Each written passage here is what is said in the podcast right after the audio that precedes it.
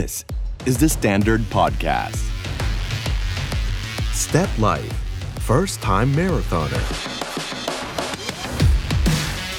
สนับสนุนโดย กรุงไทยแอคซ่าประกันชีวิต No You Can สวัสดีครับ ต้อนรับเข้าสู่ Step Life First Time Marathoner พอดแคสต์สำหรับคนที่คิดว่ามาราธอนเป็นเรื่องไกลตัว เราจะทำให้มันใกล้ตัวขึ้น พร้อมทั้งสร้างแรงบันดาลใจให้คุณอยากไปวิ่งมาราธอนสักครั้งในชีวิต ถึงแม้มาราธอนครั้งแรกของคุณอาจจะไม่ได้เกิดในเร็ววันนี้ แต่ขอให้คุณคีปฟิตเข้าไว้ครับ หาวิธีออกกำลังกายรักษาความฟิต เรียกว่าฟังพอดแคสต์ของเรา หล่อเลี้ยงจิตใจเติมไฟกันไปก่อน ถึงเวลาที่เราออกกำลังกายได้ตามปกติอ่าการวิ่งก็จะสนุกขึ้น เราจะได้มาพิชิตมาราธอนแรกด้วยกันนะครับ เพราะเราเชื่อว่าคุณทำได้ no you can แน่นอนครับผมนันเกษเสพสวัสดิ์ปานลักกวงศ์นิทยา และหมอเมย์แพทย์หญิง สมิตดาสังคโพ แพทย์ผู้เชี่ยวชาญทางด้านสาขาเวชศาสตร์ฟื้นฟูสวัสดีครับหมอเมย์ครับ สวัสดีค่ะนันเอกอะวันนี้เอ่อเราก็จะมาคุยกันเกี่ยวกับเรื่องหมอหมออีกละใช่ ซึ่งผมก็เชื่อว่าผมคงจะนั่งงงเป็นไก่ตาแตกตลอดทั้ง EP เลย หมอเมย์ในฐาไม่นะจริที่ง นันเอกสามารถถามทุกอย่างที่เราสงสัย ที่ฮะเป็นเราเป็นตัวแทนของคนทั่วไปนันเอกเป็นตัวแทนของนักวิ่งทั่วไปธรรมดานันเอกถามให้หมดเลย วันนี้ซักฟอกให้ขาวเลยก่อนที่หมอแอร์จะกลับไป เยี่ยมไปเลยฮะในฐานะที่ผมเป็นนักวิ่งที่ซื่อบื้อที่สุดในวงการวิ่ง วันนี้เชื่อว่าสิ่งที่ผมสงสัยอาจจะเป็นสิ่งที่ใครหลายคนก็อยากรู้เช่นกัน วันนี้แขกรับเชิญของเราต้องบอกแบบนี้ฮะเล่ให้คุณผู้ฟังฟังก่อนเลยว่า สิ่งที่ทำให้หลายคนเนี่ยยังไม่ได้เริ่มวิ่งสักที จะเริ่มจะเริ่มแล้วลูด Facebook ดูเห็นข่าวอ้าวนักวิ่งเสียชีวิตกะทันหัน ขณะวิ่ง วิ่งวิ่งล้มตึงไปเหตุการณ์อย่างนี้เกิดขึ้นบ่อยในช่วงที่ผ่านมาด้วย เวลาเราจะทำอะไรบางอย่าง เหมือนเพื่อนจะซื้อมอเตอร์ไซค์ big bike มันจะชอบมีข่าว big bike ล้มคนชนตายเลยทำให้ประสาทเสียแล้วก็ไม่กล้าซื้อเหมือนกัน หลายคนพอจะวิ่งจะวิ่งอ้าวอุ๊ยมีหัวใจวายเสียชีวิต บางคนแข็งแรงด้วยซ้ำตายคาสวน อะไรอย่างนั้นล้มตึงลงไป โรคหัวใจกับการวิ่งเนี่ยเป็นเรื่องที่หลายคนกังวล แล้วก็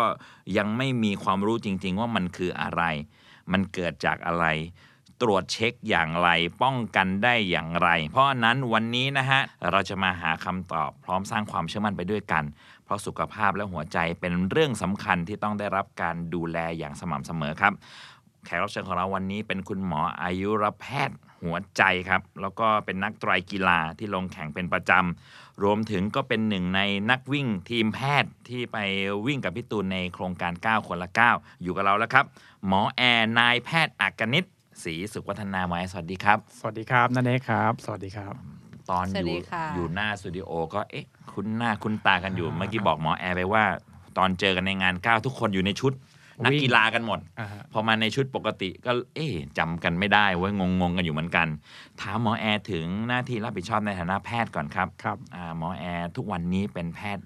ด้านเกี่ยวกับ หัวใจโดยตรงอย่างนั้นเลยเหรอครับ ก็ตอนนี้ก็เป็นแพทย์ด้านหัวใจนะครับครับแล้วก็ไปเอ่อเรียนต่อเพิ่มเติมเรื่องของ sport cardiology ก็คือหมายถึงว่าหัวใจสำหรับนักกีฬาโดยเฉพาะครับอืมพอจะบอกได้ไหมฮะว่านอกจากแข้งขาที่เป็นเครื่องมือที่ใช้ในการวิ่งครับหัวใจนี่ก็เป็น อุปกรณ์สำคัญเลยสำคัญเลยคือจริง ๆ เวลาเราวิ่งอะครับเราใช้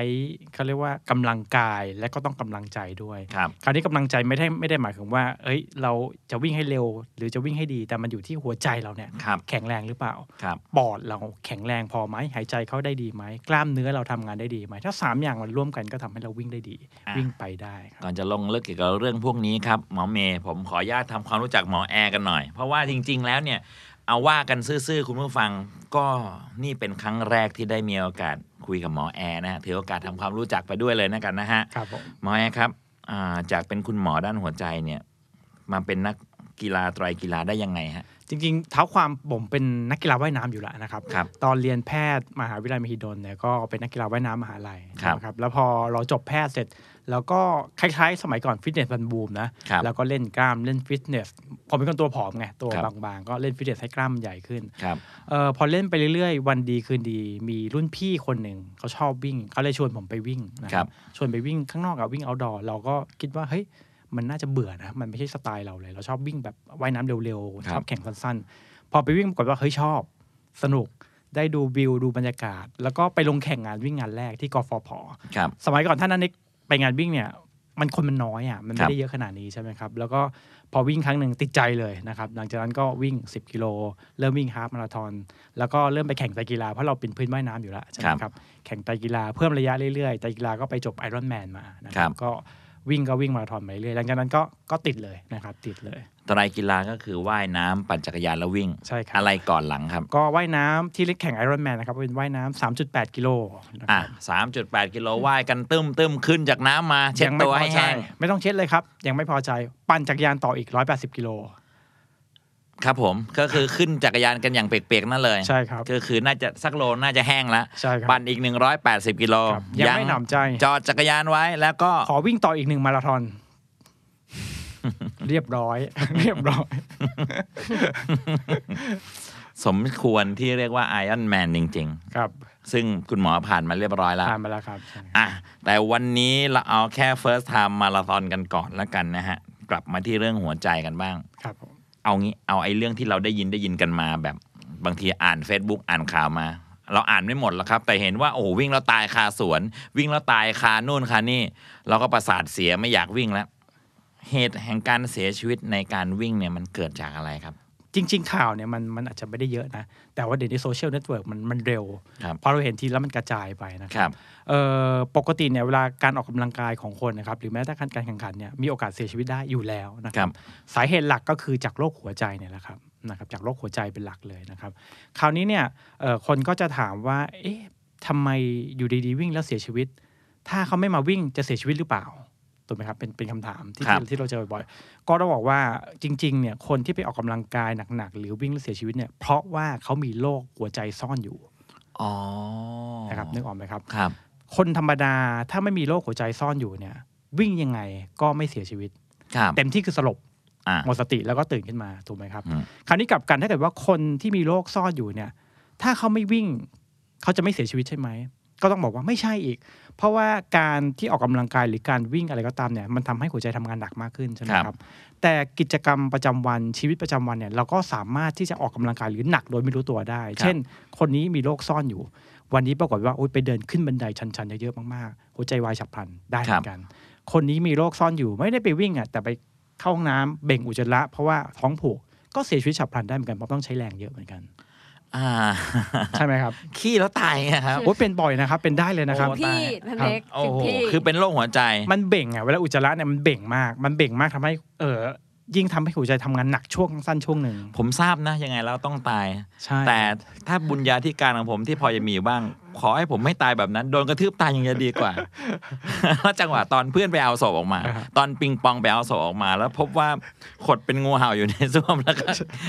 กางเกงคาอยู่ที่ขาเนี่ยโอ้ตายแล้วโอเค นั่นแปลว่าหมอกำลังจะบอกว่า ตามงานวิ่งที่เสียชีวิตเพราะงานวิ่งคือคุณมีโรคหัวใจ แต่คุณไม่ทราบอถูย่างกนี้เหรอครับต้องใช่ครับ ถูกต้องอะ หมอครับ หมอในฐานะที่หมอเมย์เนี่ยดูแลนักวิ่งมา เคยเจอเคสที่เกี่ยวกับโรคหัวใจไหมครับ หรือหรือปกติเนี่ยก็แค่เรื่องแข้งขาตะคริวปวดตึงอะไรอย่างนั้น จริง ๆ ต้องบอกว่าโชคดีมาก เพราะว่างานเนี่ยส่วนใหญ่จะเป็นแบบเรื่องของกล้ามเนื้อครับถ้าเป็นเรื่องหัวใจถ้าเจอหมอแอร์ก็จะเรียกหมอแอร์มาครับพี่แอร์มาเลยช่วย เพราะว่าเขาเป็นผู้เชี่ยวชาญครับแต่ว่าในพื้นฐานคนที่เป็นหมอทุกคน ถ้าหากว่ามีใครสักคนล้มอยู่ตรงหน้าเราครับเราจะต้องทำเบสิ c ไลฟ์ซัพพอร์ตหรือว่าต้องช่วยกู้ชีพเบื้องต้นได้ค่ะครันบเน็กอย่างน้อยหนึ่งเราเรียกคนช่วยครับหรือไม่ก็หนึ่งหกหกเก้าครับถ้าไม่มีใครอยู่ตรงนั้นโทรเลย แล้วก็ปั๊มไปก่อนเลย อันนั้นคือสิ่งที่ทำได้แค่ครับนั้นครับหรือหลังจากนั้นเนี่ยรอรถพยาบาลแล้ว แล้วก็เป็นหน้าที่ของคุณหมอที่เป็นหมอหัวใจที่เป็น sport cardiology แบบนี้ ผมว่าฟังมาถึงนาทีนี้ครับหมอแอร์คนที่กำลังอยู่ในพอดแคสต์ของเราก็ต้องตั้งคำถามว่า เฮ้ย แล้วฉันเป็นโรคหัวใจหรือเปล่าวะ แปลว่าถ้าเกิดฉันอยากจะวิ่งยาวหรือฉันจะทำมาราธอนแรกเนี่ย ฉันควรจะตรวจให้ชัวร์ไหมว่าหัวใจฉันดีอยู่หรือเปล่า พอจะบอกอย่างนั้นได้ไหมฮะ จริง ๆ ก็ควรจะทำนะครับควรจะทำแต่เพียงแต่ว่าเอ่อผมแนะนำหลักๆ ก็คือเมื่อไหร่ก็ตามเนี่ย once คุณจะต้องการไปแข่งกีฬาแล้วเนี่ย ให้ถือว่าคุณเป็นนักกีฬาครับ ต้องตรวจแบบนักกีฬา สมัยก่อนเนี่ยเขาเรียกว่าคนจะไปแข่งกีฬาคือนักกีฬาทีมชาติ นักกีฬาเยาวชนทีมชาติใช่ไหมคครัรับบมีคปรับระมาณสองหมื่นคนเองในประเทศ แต่ปรากฏว่าพอมี running boom เกิดขึ้นเนี่ยกลายเป็นคนธรรมดาทั่วไปเนี่ยแหละ มาแข่งกีฬา ใช่ไหมครับ คนครับพนักงานออฟฟิศซึ่งคนพวกนี้เนี่ยอุ้ยบางทีเขามีโรคซ่อนอยู่มีทั้คงรับเบาหวานมีทั้งความดันใช่ไหมครับเพราะฉะนั้นคนกลุ่มที่ควรจะมาตรวจเนี่ยก็คือคนทุกคนอะที่แข่งกีฬาครับคราวนี้ตรวจอะไรบ้างก็แล้วแต่บางคนก็ตรวจไม่ต้องเยอะมากซักประวัติตรวจร่างกายพอบางคนก็ควรจะทำคลื่นหัวใจ บางคนอาจจะต้องเดินสายพานนะครับ แต่กลุ่มที่ถือว่าควรจะตรวจเป็นกลุ่มเสี่ยงก็คือหนึ่งคือกลุ่มที่อายุเกิน 35 ปีครับนะครับอันที่สองยิ่งมีโรคร่วมเช่นพวกโรคไขมันหรือเบาหวานอันนี้ยิ่งตรวจต้องยิ่งตรวจให้ให้ละเอียดให้ชัดมากครับมากขึ้นครับครับ ผมกำลังจดอยู่ว่าอะไรที่ผมเข้าขายบ้างอะไอเน็กเองเกิน 35 แน่นอน35แล้วก็ พ่อผมครับมีประวัติโรคหัวใจฮะอ่า เสียชีวิตด้วยโรคหัวใจครับครับอันนี้ก็ถือว่าเป็นความเสี่ยงเหมือนกันเป็นกรรมพันธุ์เหมือนกันครับผมโรคหัวใจขาดเลือดนะครับ ถ้าเป็นหัวใจขาดเลือด ทีนี้ผมถามนิดนึงฮะอย่างผมเนี่ยครัผบมวิ่ง 10 กิโลได้ละครับ ผมวิ่งฮาฟได้ละทุกวันเนี่ยทุกเช้าเนี่ยผมวิ่ง5เคมวิ่งด้วยความเร็วเลยนะครับ อืม ผมผมทำความเร็วได้ประมาณอ่าเพสประมาณ ห้าห้ายี่สิบหน่อยๆโอ้เร็วมากแล้วนะห้าโลผมวิ่งได้ประมาณ อันนี้ขออนุญาตครับนี่กึ่งเล่ากึ่งอวดนะฮะห้าโลเนี่ยผมทำได้ยี่สิบเจ็ดนาทีโอ้เร็วซึ่งนะครับก็ใช้คำว่าหอบแดก อันนี้พูด ผมไม่รู้ว่าศัพท์ทางแพทย์เรียกอะไร ขออนุญาตที่หยาบคายนะ หอบแดกอ่าแต่ก็ไหวอยู่อืมแปลว่าถ้าผมจะไปมาราธอนเนี่ย ไม่มีอะไรยืนยันว่าหัวใจผมไหวถูกไหมฮะ ถ้าผมหรือ ผมจะรู้ได้ยังไง มันมีวิธีการที่เราจะรู้ได้ยังไงนอกจากไปตรวจครับ จริง ๆ จริงผมๆผมอาจจะตายที่กิโล 30 อะไรอย่างนั้นหรือเปล่าฮะครับคือจริง ๆ ถ้าเกิดว่าเราเรายึดเอาอาการอย่างเดียวใช่ไหมครับก็คือครับอาการที่บ่งบอกว่ามีโรคหัวใจคือ เจ็บหน้าอก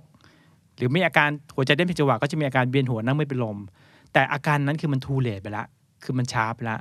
เพราะฉะนั้นเราต้องคัดกรองก่อนที่มันจะมีอาการครับนึกออกไหมครับต้องคัดกรองก่อนครับดังนั้นสมมติว่าถ้าคนคนหนึ่งทั่วไปเนี่ยเออเราเรามีความเสี่ยงอะไรพอสมควร ก็ต้องไปตรวจหาหมอนะครับซักประวัติตรวจร่างกายทำขึ้นหัวใจ อาจจะตรวจอะไรเพิ่มเติมเช่นเดินสายพาน การเดินสายพานหมายถึงว่า เราไปเคี่ยนหัวใจให้มันหนักมากขึ้นครับเพื่อดูว่าขนาดนั้นเนี่ยคลื่นหัวใจมันมีความผิดปกติ ที่ครับบ่งบอกว่ามีหัวใจขาดเลือดหรือเปล่า มีหัวใจเต้นผิดจังหวะหรือเปล่า ถ้าเราเจอโรคเราจะได้รักษาก่อนที่จะไปวิ่งอืมเจอโรคจะได้ป้องกันไว้ไม่ให้ไปเสียชีวิตฉับพลันขณะออกกำลังกายในการแข่ง พอจะมีวิธีการจับอาการตัวเองเบื้อคงรับต้นได้ไหมฮะว่าถ้าเกิดสมมติว่าเราเริ่มวิ่งแล้วมีสัญญาณอะไรแบบนี้มาแปลว่าเฮ้ยเฮ้ยดูหัวใจของเองนิดหนึ่งมัน อะไรเป็นสัญญาณบ่งชี้ได้บ้างไหมฮะ จริง ๆ สัญญาณที่เราเจอได้บ่อยเลยนะครับ ก็คืออาการที่มีอาการเจ็บหน้าอกขณะวิ่งนะครับให้นึกภาพหัวใจสมมุติถ้าเราอยู่เฉยๆนะครับมีการขาดเลือดอยู่ เส้นเลือดมันตีบอยู่ใช่ไหมครับหัวใจก็ยังทำงานได้ดีครับแต่พอปรากฏว่าเราไปวิ่งหนักมากขึ้น หัวใจทำงานหนักมากขึ้น เส้นที่ตีบเนี่ยทำให้เลือดไปเลี้ยงหัวใจเนี่ยไม่พอละเพราะว่าหัวใจมันต้องใช้ออกซิเจนเยอะขึ้นนะคครัรับบเมื่อไหร่ก็ตามที่เลือดเริ่มไปเลี้ยงหัวใจไม่พอออกซิเจน เริ่มไปเลี้ยงหัวใจไม่พอ หัวใจมันจะเจ็บ เราจะรู้สึกว่าเจ็บหน้าอก มันจะเจ็บประมาณไหนฮะ เจ็บเหมือนเขาไม่รักเราประมาณนั้นไหมฮะ เหม่อไหมมันจะเจ็บเหม่อเหม่อไหมไม่เหมือนเดี๋ยวนะผู้ฟังฮะสายตามองหมอเมย์ที่มองมาทางผม อะไรมึงไอ้หนวด มันมันถ้าเราจะได้รู้ว่ามันจะเจ็บประมาณไหนฮะ คือเจ็บหน้าอกจากหัวใจเนี่ยคนจะเข้าใจผิดนะ นึกว่าต้องเจ็บข้างซ้ายใช่ไหมครับ เพราะว่าหัวใจอยู่ข้างซ้ายแต่จครัริบงๆแล้วไม่ใช่ เวลาเจ็บหัวใจเนี่ย เราจะชี้จุดไม่ได้ว่าเจ็บตรงไหนครับมันจะเจ็บทั่วๆหน้าอกไปหมดเลยนะครับ และอาการเจ็บเนี่ยไม่ใช่เจ็บเหมือนเข็มแทง ไม่ใช่เจ็บจี๊ดๆถ้าบอกว่าโอ้เจ็บจี๊ดมากเลยเหมันเข็มแทงไม่ใช่หัวใจอ๋อเจ็บหัวใจต้องเจ็บแน่น ๆ เหมือนเขาเรียกว่าภาษาชาวบ้านก็คือเหมือนช้างมานั่งทับหน้าอกอะลักษณะเหมือนโดนอะไรของหนักทับ ใช่ครับทับหน้าอกคืออาการเจ็บแบบเหม่อลอยเล่นแต่ลายแล้วก็อยากกินแต่เหล้านี่ไม่ใช่ อันนี้ไม่ใช่เจ็บจากความรักไม่ได้ไม่เกี่ยวไม่นับนะคุณผู้ฟังฮะตัดไป เหมือนมีอะไรหนักอๆธิมาบายไม่ได้นะนะเมื่อกี้ที่หมอแอร์บอกฮะ มันก็อธิบายไม่ได้ไงว่าเจ็บตรงไหนอ่าบอกไม่รู้เออจะคล้ายๆเหมือนมีของหนักมาทับมาทับใช่ไหมครับ แล้วก็อาจจะร้าวไปไหลได้ไปไหลล้าวขึ้นกรามได้ พอสมมุติว่าเป็นแล้วนั่งพักอาจจะหายไปได้ ถ้าเกิดว่าเอ่อกล้ามเนื้อเริ่มเริ่มเขาเรียกว่าออกซิเจนเริ่มไปเลี้ยงมากขึ้น หัวใจทำงานหนักน้อยลงอ๋อนะครับอันนี้เป็นอาการเตือน แต่อย่างนี้ปกติเนี่ยถ้าเกิดว่ามันเจ็บหน้าอกแบบฉับพลัน ถ้าเส้นเลือดมันตีบฉับพลันร้อยเปอร์เซ็นต์เนี่ยมันจะไม่หายเจ็บเลย ซึ่งอันนั้นเป็นอันตรายทำให้เสียชีวิตฉับพลันได้ครับกลายเป็นเจ็บหน้าอกอยู่ หัวใจทำงานหนักมากขึ้น หัวใจได้เป็นจังหวะวูบน็อกหมด แล้วที่เราได้ยินหมสติลข่าวว่านักวิ่งเสียชีวิตกันเนี่ยครับสาเหตุก็คือหัวใจวายเนี่ยเหรอครับใช่ครับ อันนี้เลยครับ อันนี้เป็นอันดับหนึ่งของคนที่อายุเกิน 35 นี่คือสาเหตุอันดับหนึ่งเลย คืออาการเขาคงวิ่งไปแล้วก็เหมือนแบบเขาคงเป็นแบบนี้แล้วล้มตึงแล้วมันหัวใจมันมันผิดจังหวะพอหัวใจผิดจังหวะเมื่อไหร่เลือดก็ไม่ไปเลี้ยงสมองไม่ไปเลี้ยงร่างกายแล้วก็ล้มเลยทันทีเลย เวลาผิดจังหวะคือหัวใจมัน มันพลิ้วอะแต่มันไม่บีบอะครับมันพลิ้วแค่นั้นแต่เลือดไม่สูบฉีดก็วูบเลยนะคครัรับบแล้วก็เต้นผิดจังหวะต้องปั๊มหัวใจ แล้วก็ต้องรีบไปส่วนหัวใจทำบอลลูน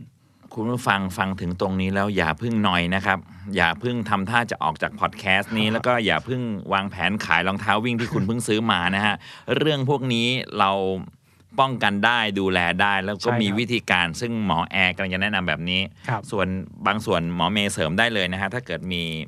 มีอะไรที่น่า คืจะอบางทีเนี่ย คนก็จะยังกังวลพอเห็นอ้าวอุ้ยช่องนี้ออกข่าวตายอีกแล้ว อันนี้ตายอีกแล้วฮะทีนี้อยากให้พี่แอร์บอกพวกเราหน่อยว่าสถิติมันมีแนวโน้มนึกออกมามันจะแจ็คพอตที่ที่นันเน็กคนที่เท่าไหร่ใช่หรือว่าจะแจ็คพอตที่ใครจะครัแจ็บคพอตที่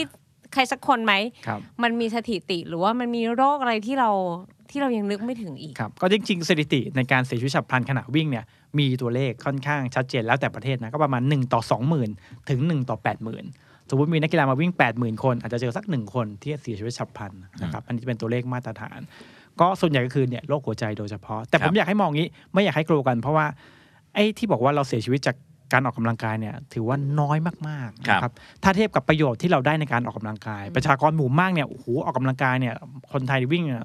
ทั้งหมดเนี่ยสิล้านคนใช่ไหมครับครับเอ่อคนแข่งวิ่งร้อยล้านคน แต่มีเสียชีวิตน้อยมาก แต่ว่าคนอีกล้านคนเนี่ยสุขภาพดีขึ้นครับเบาหวานลดลง ไขมันลดลงอายุยืนมากขึ้นอืมเพราะฉะนั้นเพียงแต่เราใส่ใจหน่อยว่าถ้าเราจะแข่งกีฬาจะอัดหนักฟังเสียงร่างกายตัวเอง ตรวจเช็คก่อนให้เรียบร้อย ซึ่งเป็นการตรวจธรรมดามาก ๆ เลยนะครับ ผมสรุปอย่างนี้พอจะได้ไหมฮะว่า วิ่งแล้วตายเนี่ยน้อยกว่าตายเพราะไม่ได้วิ่ง แน่นอนถูกต้องเลยครับ อันคนี้รับถูกต้อง อะทีนี้คำที่เราได้ยินกันบ่อยๆ แล้ววันนี้ตั้งใจจะมาหาความรู้จากหมอแอร์เลย ก็คือ heart rate zone อ่าครับก็คนจะชอบในหมู่นักวิ่งเขาโอ้โหนี่วิ่งโซนไหนอะไรยังไง จริง ๆ ผมสารภาพถึงนาทีนี้ผมยังไม่เข้าใจเลยว่าไอโซนหนึ่งโซนสองโซนสามคือยังไง คนก็ถามผมอ่านันเน็กวิ่งโซนไหน ผมก็ก็โซนวัชรพลท่าแรง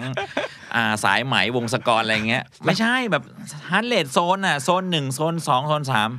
ผมก็ กูไม่รู้ว่ากูก็สับไปเรื่อยอะไอ heart rate zone คืออะไรครับครับหมออะผมผมถามนันเน็กกลับว่า เวลานันเน็กบอกคนว่าวิ่งเหนื่อยขนาดไหนเนี่ยนันเน็กจะบอกยังไงว่าวิ่งเหนื่อยขนาดไหน หรือวิ่งหนักขนาดไหน ก็หอบแดกหอบแดกหายใจไม่ทันได้ไหมหอบแดกพูดไม่มากรู้เรื่องหอบแดกกลางหอบแดกน้อยหอบอะหอบแดกพูดไม่รู้เรื่องเลยอ่าเดี๋ยวก่อนอ่ามึงเดี๋ยวก่อนเดี๋ยวก่อนอ่าเดี๋ยวก่อนโอเคอย่างเงี้ยสักสักพักก็อ่าโอเคโอเคได้ละว่ามาอะไรครับอย่างเงี้ยฮะ ก็จริงๆ จะบอกว่าไอ้การที่บอกโซนหัวใจเนี่ยเป็นแค่การที่เราสามารถคุยกันสื่อสารกันได้ว่า เราจะออกกำลังกายหนักขนาดไหนอืมนะครับเพราะฉะนั้นการที่บอกว่าเราออกกำลังกายหนักขนาดไหนเนี่ยมีหลายวิธีมากมายนะครับมีหลายมิติ เช่นทำ talk test talk test ก็คือพูดเนี่ยถ้าเกิดว่าวิ่งอยู่แล้วพูดเป็นประโยคแสดงว่าออกกำลังกายแบบ aerobic exercise คือยังไม่หนักมากครับแต่ถ้าวิ่งแล้วบอกโอ้ที่นันเล็กบอกหอบแดกพูดไม่ไหวแล้ว อันนี้คือออกแบบหนักมากใช่ไหมครับแต่คราวนี้เนี่ยความเหนื่อยหรือความหนักของแต่ละคนเนี่ยความรู้สึกมันไม่เท่ากัน เราก็เลยต้องหาอะไรบางอย่างที่มาใช้บอกความหนักในการออกกำลังกายอืมนะครับheart rate zone ก็เป็นอย่างหนึ่งที่ใช้บอกความความหนักในการออกกำลังกาย ให้นึกภาพง่ายๆว่า ถ้าเราออกกำลังกายไม่หนักมาก หัวใจก็จะเต้นช้าเต้นเร็วไม่มากใช่ไหมครับแต่ถ้าถ้าเราออกกำลังกายหนักขึ้นหนักขึ้นเรื่อยๆเนี่ยหัวใจก็จะเต้นเร็วขึ้นเร็วขึ้นเรื่อยๆ ยิ่งเต้นเร็วมากแสดงยิ่งยิ่งเราออกหนักมากครับนะครับดังนั้นเนี่ยไอตัว heart rate zone ก็คือมันทำง่ายๆคือ มันก็มีหน้าที่ในการหาว่าคนคนนั้นเนี่ย วิ่งเร็วเต็มที่ออกแรงเต็มที่เนี่ยหัวใจ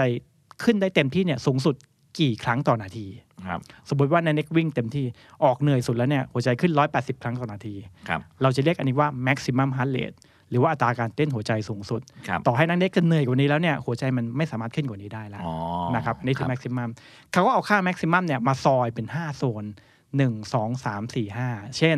โซนที่ 1 ก็คือการออกกำลังกายที่ 50ถึง60%ของหัวใจเต้นสูงสุด อ๋อออ่าโซนที่ 2 ก็ 60ถึง70โซนที่ 3 70ถึง80โซนที่ 4 80ถึง90 แสดงว่าอันดับแรกเนี่ย เราจะต้องแต่ละคนต้องรู้ค่าสูงสุดก่อน ใช่ครับ ผมจำได้นะฮะ ผมเคยเห็นในนาฬิกาผมนะครัผบมเคยไปถึง 192อ่าถือว่าสูงนะถือว่าสูงครับ192นั่นคือแบบอย่างนี้เลยหนึ่งอ่าน192ครับซึ่งวันนี้เนี่ย ผมเคยดูวันนี้ไปไม่ถึงละวันนี้ประมาณ180ครับครับเหมือนมันหนักก็ถือว่าหนักก็ถือว่าหนักอยู่ดีใช่ไหมฮะครับผมเพราะฉะนั้นก็เราก็จะได้เราจะได้บอกได้ว่า 1 2 3 4 5 มันมีโซน 5 โซนนะ1 2 3 4 5 ถ้านันเน็กออกกำลังกายอยู่ที่โซน 1 2 3 อันนี้ถือว่า2ถึง3เนี่ยถือว่าเป็นแอโรบิกล้วนอืมๆคำว่าแอโรบิกหมายถึงว่าเวลาเราออกกำลังกายแล้วเนี่ยเราจะใช้พลังงานหลักๆจากไขมันในร่างกายอืม เพราะฉะนั้นโอ้คนที่อยากลดน้ำหนัก อยากลดความอ้วนก็ต้องออกโซน 2 โซน 3 อ๋อใช่ไหมครับโอเคคำว่าแอโรบิกในความเข้าใจผมคือเต้นหน้าห้าง มายกมือยกมืออะไรอย่างเงี้ยไม่ใช่แอโรบิกมันเป็นเขาเรียกเป็นการออกกำลังกายแอโรบิกกับ anaerobic แอโรบิกออกกำลังกายแบบเบาต่อเนื่องเรื่อยๆ ใช้พลังงานจากไขมัน อ่าอยากลดหุ่นเนี่ยต้องแอโรบิกใช่ครับ แต่ถ้า anaerobic เป็นการออกกำลังกายแบบหนักโซน4โซน5 ใช้พลังงานจากคาร์โบไฮเดรตใช่ไหมครับ แล้วก็ออกหนักพูดง่ายคือออกที่แบบพูดเป็นประโยคแทบจะไม่ได้แล้วเหนื่อยมากครับแบบแบบงั้นแปลว่าไขมันอยู่ครบเลยฮะจริง ๆ มันก็ burn ไปด้วยแต่ว่าน้อยกว่านะครับ คือสัดส่วนในการ ใช้พลังงานเนี่ยครับเราเราเราจะมีเขาเรียกว่าซอสในการใช้พลังงาน 2 อันคือคาร์โบไฮเดรตกับไขมันถูกไหมครับถ้าเราออกกำลังกายโซนต่ำหนึ่งสองสามเราใช้พลังงานจากไขมันเป็นหลักครับแต่ถ้าเราออกโซนสูงขึ้นเนี่ยสี่หรือห้าจะใช้พลังงานจากคาร์โบไฮเดรตเป็นหลัก เอางี้ฮะเอาให้ชัดโอเค เอาจากผมเลยก็ได้สมมครัติบว่าหนึ่งร้อยเก้าสิบสองผมจะหาโซนหนึ่งโซนสองโซนครัสามบโดยสูตรคำนวณยังไงฮะ ใช่ครับ ก็เอา 50ถึง60%ของ 192 เป็นโซนหนึ่งอ่านะฮะ ห้าสิบถึง60ถึงหกสิบเปอร์เซ็นต์เป็นโซนหนึ่โองเคแต่ผมอจายากกร้ให้อยเก้าสองคือโซนหนึ่งใช่ครับ แต่นั้นเน็กควรจะออกที่โซน2ถึงโซน3เพราะโซน1เบาไป อ่า โซนสองก็คือ60ถึงจากแม็กซิมัมเลท70ใช่ครับหกสิบถึงถึงเจ็ดสิบเปอร์เซ็นต์คือโซนสองครับครับผม โซน3ก็คือ70ถึง80%ของ192เจ็ดสิบถึงแปดสิบเปอร์เซ็นต์ครับ อ่า คือโซนสามครับผม อ่า โอเค แปลว่าหลังจากนั้นก็จะไปโซนสี่โซนห้าแล้วใช่ครับ ซึ่งเป็นโซนหนักขึ้นละหนักขึ้นละครับผม ทีนี้เนี่ยโดยที่โดยความที่ผมอะไม่เคย ไม่เคยคำนวณพวกโซนพวกนี้เลย ครับ ทุกวันนี้เวลาผมวิ่งเนี่ย ผมผมจะวิ่งทุกเช้าห้ากิโลเมตร แต่สิ่งที่ผมพยายามก็คือ เร็วขึ้นเรื่อยอืมๆเร็วขึ้นเรื่อยๆ ผมก็จะเอาเพสเป็นตัววัดครับ ว่าไหวแค่ไหนบางทีผมสับสับแล้วผมมีความรู้สึกว่า ไม่ไหวแล้วกูไม่ไหวแล้วครักูบลมจะสายแล้วกูก็อะโอเคได้เพลสห้าจุดสองอะไรเงี้ยผมครับก็มีความรู้สึกว่า แล้วสุดท้ายก็หอบแดกอะไรเงี้ยโดยที่ โดยที่ผมไม่ได้ไม่ได้คำนวณโซนเลย คือเอาเอาเอาการหายใจเอาร่างกายไหวไม่ไหว แล้วก็เอาเวลาเป็นตัวกดดันตัวเองอะไรเงี้ยครับซึ่งผมวิธีนี้ ผิดถูกยังไงหรืออะไรยังไง แล้วมีผลต่อหัวใจยังไงฮะจริงๆจะบอกวิวิธีเนี้ยเป็นวิธีที่นักกีฬาใช้ครับนะครับคือเวลาเราวัดความหนักเราวัดจาก heart rate ได้ใช่ไหมครับครับและเราวัดจาก pace zone หมายถึงวัดจากความเร็วของเราเนี่ยได้นะครับแต่เราต้องต้องทำให้ถูกนะนันเน็กต้องไปหาว่าโซน 2 โซน3เนี่ยนันเน็กอยู่ที่โซนอยู่ที่ pace อะไร เพื่อจะวิ่ง pace นั้นนะครับ แล้วนันเน็กต้องรู้ว่าไอโซน4โซน5คือ pace อะไร เพื่อจะวิ่ง pace นั้น คราวนี้นันเน็กรู้ว่าโซน2โซน3โซน4โซน5เนี่ยเป้าหมายในการออกกำลังกายมันต่างกัน ประโยชน์มันต่างกัน สมมุติว่านันเน็กต้องการแบบฝึกเพื่อซ้อมมาราธอนนันเน็กต้องซ้อมโซน2โซน3ให้มันเยอะอ่าโอเคอ่นี่ไงตอนนี้ first time marathoner ฟังเลยนะฮะครับถ้าจะไปมาราธอนๆครับจะต้องซ้อมโซน2โซน3ให้เยอะโอเคครับผมเพราะอะไรครับ เพราะว่าโซน2โซน3เขาเรียกว่าเป็น base aerobic เวลาเราวิ่งมาราธอนเราวิ่งแบบ aerobic exercise เราไม่ได้วิ่งโซน 4 หรือไม่ได้วิ่งโซนอ่า5เพราะอะไร เพราะถ้าเราวิ่งโซน 4 โซน 5 แป๊บเดียวชนกำแพง ไปต่อไม่ไหว หมดแรง เพราะการวิ่งโซน 4 โซน 5 ที่สูงๆเนี่ยมันใช้พลังงานจากคาร์โบไฮเดรตอันที่ 1 นะครับครับคาร์โบไฮเดรตในร่างกายเนี่ยโดนเผาผลาญโดนใช้เร็วมากชั่วโมงเดียวหมดแล้วไปต่อไม่ได้ละอ๋อ แต่ไขมันเนี่ยเราใช้พลังงานได้เป็น 2 0 0 0 0 0 กิโลแคลอรี่เลย ครับ วิ่งไปได้ยาวๆเรื่อยๆ หน้าที่เราคือเติมน้ำเติมท่าเติมเกลือแร่แล้วก็วิ่งไปเรื่อย อ๋อ แสดงว่านี่ถ้าจะมาสับแบบว่า 5 โล 27 นาทีเนี่ยครับ ผมไม่มีทางไปถึงมาราธอน ผมอาจจะไปชนกำแพงที่อะไรสักอย่าง ๆ ใช่ เพราะว่ามันเป็นการซ้อมที่เร็วไป แต่ถามว่าซ้อมได้ไหมซ้อมได้นะควรจะมีนะ เราควรจะมีการซ้อมแบบช้าๆ หรือแอโรบิกเนี่ยแปดสิบเป อร์เซ็นต์ครับอีก 20%คือซ้อมแบบนันเน็กอะแบบเร็วนะครับครับแต่ถ้าเกิดว่านันเน็กนันเน็กจะซ้อมแบบ 5K อย่างเงี้ยไปเรื่อยๆเร็วๆอย่างเงี้ยนันเน็กอาจจะวิ่งมาราธอนแล้วชนกำแพง เพราะร่างกายมันไม่เคยวิ่งยาวอืๆไม่เคยใช้โซนสองไม่เคยฝึกใช้พลังงานจากไขมัน อืมอ๋อเอาล่ะเพราะฉะนั้นคุณผู้ฟังถ้ามาถึงตรงนี้ เราได้ความรู้แล้วก็ความเข้าใจเกี่ยวกับ heart rate zone ละครับแหมผมดีใจมาก ผมจะได้เลิกตอบคนสักทีว่าผมวิ่งโซนไหนคือวัชรพลท่าแหลงอะไรอย่างนี้นะฮะ แล้วปกติ หมอเมย์เวลาคุณวิ่งโซนของคุณคืออะไรยังไงฮะ เป็นคนไม่ชอบวิ่งเร็วครับ ถ้าจะเหนื่อยจะเหนื่อยจากอันนี้ปกติเนี่ยถ้าเป็นนักวิ่งเขาครัจะบลงคอร์ด ให้เหนื่อยจัดจัดๆมันจะมีช่วงนั้นเนี่ยเคยวิ่งไหมแบบวิ่งเร็วๆวูดแล้วก็หยุดผ่อนแล้วก็วิ่งใหม่เร็วๆแล้วก็ผ่อนครับแล้วมันจะดึง heart rate ขึ้นสูงขึ้นสูงขึ้นในรอบที่สามสี่ห้าหกเจ็ดแปดครับแล้วมันก็จะเหนื่อยขึ้นเรื่อยๆ อันนี้สายวิ่งเขาจะเขาจะชอบใช้เทคนิคแบบนี้ครับ ส่วนใหญ่และโดยส่วนตัว จะวิ่งลงคอร์ดน้อยมาก เพราะว่ารู้สึกว่าเป็นคนที่กลัวการบาดเจ็บ ไม่ได้กลัวการที่หัวใจเต้นเหนื่อยครับมากๆ ไม่กลัว แต่กลัวว่ากลัวขาอืมกลัวขาเจ็บอืมถ้าเจ็บแล้วใครรักษาไม่มีใครรักษาละครับอ่าตัวดูแลตัวเองเนี่ยรักษาตัวเองยากครับใช่ มันจะยากหน่อยครับ เมย์เลยจะไปใช้วิธีการเทคนิคอื่น ก็คือใช้ weight training ผสมกัน เพื่อให้ดึงให้เรา heart rate ขึ้น peak แบบนั้นเหมือนกันครับแต่เปลี่ยนรูปแบบกันนั่นเองก็จะฮะต่างกันของเมย์ก็จะไม่ใช่แบบที่พี่แอร์ชอบวิ่งเร็วๆเหมือนอันนี้ชอบวิ่งเร็วๆแบบเร็วอันนั้นไม่เอาเมย์ก็จะวิ่งโซนสองโซนสามก็แล้วก็แก๊กแล้วก็แก๊กของเมย์ไปเรื่อยอืมๆก็จะเก็บระยะของเราไปแบบนั้นครับ อะทีนี้เราทำความเข้าใจเรื่องเกี่ยวกับ heart rate zone ละโซนไหนที่ที่จะ ดีต่อหัวใจครับปลอดภัยแล้วก็ไม่เป็นอันตรายครับครับ จริง ๆ ถ้าต้องบอกเลยว่าไม่มีโซนไหนที่เขาเรียกว่าปลอดภัยร้อยเปอร์เซ็นต์แล้วกันนะครับครับแต่ว่าโซนที่ส่วนใหญ่น่าจะปลอดภัย ไม่น่ามีปัญหาอะไรคือโซนเป็น aerobic exercise ก็คือโซน 2 โซนครับ3 นะครับยิ่งเราออกโซน 4 โซน 5 ถ้าเรามีโรคซ่อนอยู่ ก็มีโอกาสปะทุง่ายกว่าการออกโซน 2 โซน3อืมนะครับเพราะฉะนั้นอยู่ที่มีโรคหรือไม่มีโรคอันดับแรกก่อนอืมถ้ามีโรคใช่ไหมครับสองสามโอกาสเสี่ยงน้อย แต่สี่ห้ามีโอกาสเสี่ยงเยอะ แต่ถ้าไม่มีโรคออกไปเถอะสองสามสี่ห้าได้เหตุผลที่ผมเอาความเร็วเป็นตัวตั้งเนี่ย มันก็เลยทำให้หัวใจ ผมเดาว่าผมอาจจะไปอยู่โซน หนึ่งโซนสี่โซนสามโซนสี่โซนโซนสี่โซนห้าเลยด้วยซ้ำอะไรเงี้ยแล้วถ้าเกิดในแง่ของคนที่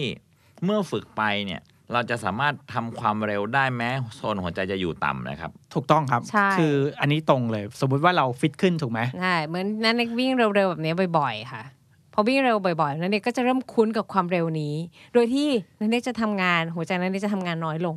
ใช่ heart rate นันเน็กก็จะ drop ลงมา จากวันแรก ๆ ที่เคยวิ่ง pace 5.2 ใหม่ๆ โอ้โห เหนื่อย แต่ถ้านั่นเองทำแบบเนี้ยซ้ำซ้ำซ้ำหัวใจนั่นเองก็จะแข็งแรงขึ้นแล้วก็จะคุ้นเหมือนที่พี่แอร์บอกนั่นเองก็จะวิ่งด้วยเพส 5.2 แบบฮันเลดน้อยสบาน้อยลงฮันเลดน้อยลงใช่แล้วก็สบายขึ้น อันนี้คือเทคนิคของการพัฒนาศักยภาพของเราวิธีหนึ่งอ๋อใช่ครับจริง ๆ แล้วผมเป็นคนที่ อะไรอะไรก็มีผลต่อหัวใจง่ายนะฮะ แค่เธอไม่อ่านไลน์มันก็มีผลต่อหัวใจ อะไรของแกไอ้เน็กอะมาถึงตรงนี้ต้องบอกเลยว่าเราได้ทำความเข้าใจเกี่ยวกับเรื่องการทำงานของหัวใจกับการวิ่งมากขึ้น มีคำถามครับ แปลว่านาฬิกาที่เราใส่ นี่เป็นอุปกรณ์สำคัญเลยเป็นตัวที่ช่วยได้มากครับครับในการบอกความหนักการออกกำลังกายครับจริงๆ ถ้าคนทั่วไปไม่รู้ maximum heart rate แบบนั้นเด็กอะครับ นาฬิกามันตั้งให้เองนะครับนาฬิกามันใช้สูตร 220 ลบอายุ สมมติว่าเราอายุ 40 ปี นาฬิกามันจะเซตเลยว่า maximum อยู่ที่ 180 ครั้งต่อนาทีครับอ่ามันก็อ๋อนี่เป็นสูตรนะฮะว่าแต่ละคนใช่ครับอะอย่างผมอายุ 52 ครับ ก็เอา 220 ลบ 52 ก็อยู่ที่ 168 ใช่ไหมฮะ168 ครั้งต่อนาที แปลว่าผมผม อันนี้คือก็ maximum heart rate ผมก็ไม่ควรไปเกินร้อยหกสิบแปดเพราะมันเป็น maximum ผม ไม่ใช่ แต่นันเน็กบอกเองว่านันเน็ก heart rate เท่าไหร่นะครับเมื่อกี้190ไปถึงร้อยเก้าสิบสองใช่ไหมครับอะไรอย่างนั้นเลย เพราะอันนี้เป็นตัวตนของนันเน็กไงครับครับ ถ้านันเน็กไปยึดติดสูตรในนาฬิกาเนี่ยนันเน็กจะวิ่งไม่ได้เลยอ่าเพราะว่ากลายเป็นเฮ้ยวิ่งแป๊บเดียวขึ้นโซน4โซน5ไม่กล้าวิ่งครับเพราะฉะนั้นไอ้ค่า maximum heart rate เนี่ยเป็นค่าเฉพาะตัวของแต่ละคนครับแต่สูตร 220 ลบอายุเนี่ยเขาเรียกเป็นสูตรของคนหมู่มากครับคนหมู่มากๆ เพราะฉะนั้นเราต้องรู้ว่าแมคคาเรตเราจริง ๆ ตรงไหน ถ้าไม่รู้ก็เอาประมาณเรา220ลบอายุไปก่อนครับ ฟังดูเหมือนการวิ่งยาวๆการวิ่งมาราธอนเนี่ยสสิ่งที่จะต้องฝึกไม่แพ้แข้งขาคือควบคุมหัวใจผมใช้คำถูกไหมควบคุมการเต้นของหัวใจ ใช่ครับ เพื่อให้มันเหมาะสมในในระยะที่เราจะต้องเดินทางถูกต้องครับถูกต้อง คือเราห้ามวิ่งอ่ามาราธอนแล้วไปอยู่ในโซน anaerobic exercise รับรองว่าพังแน่นอนอย่างนั้น ไปไม่ถึงแน่นอน อ่า ต้องวิ่งมาราธอนแล้วก็ยังหายใจได้พูดเป็นประโยคเป็นคำๆได้อันเนี้ยใช่เลย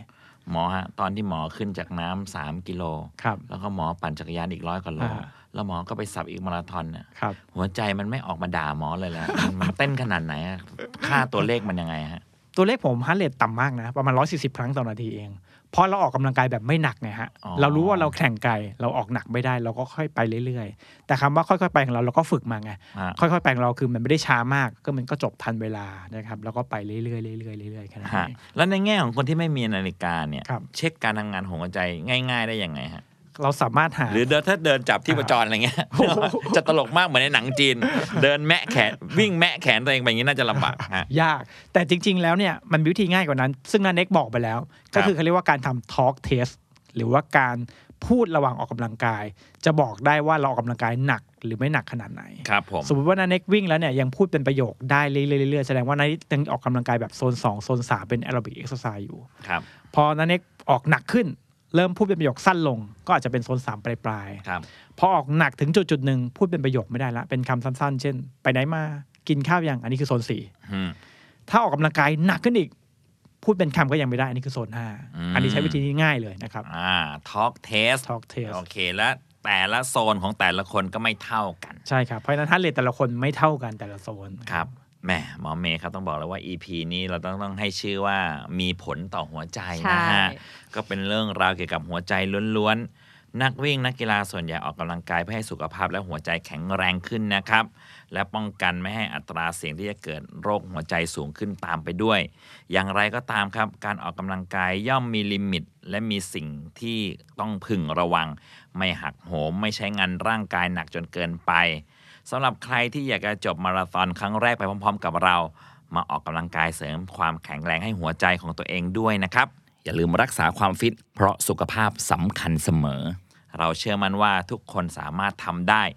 no you can เราจะย้ำคำนี้ การที่ใครสักคนบอกเราว่าเราทำได้ ผมว่า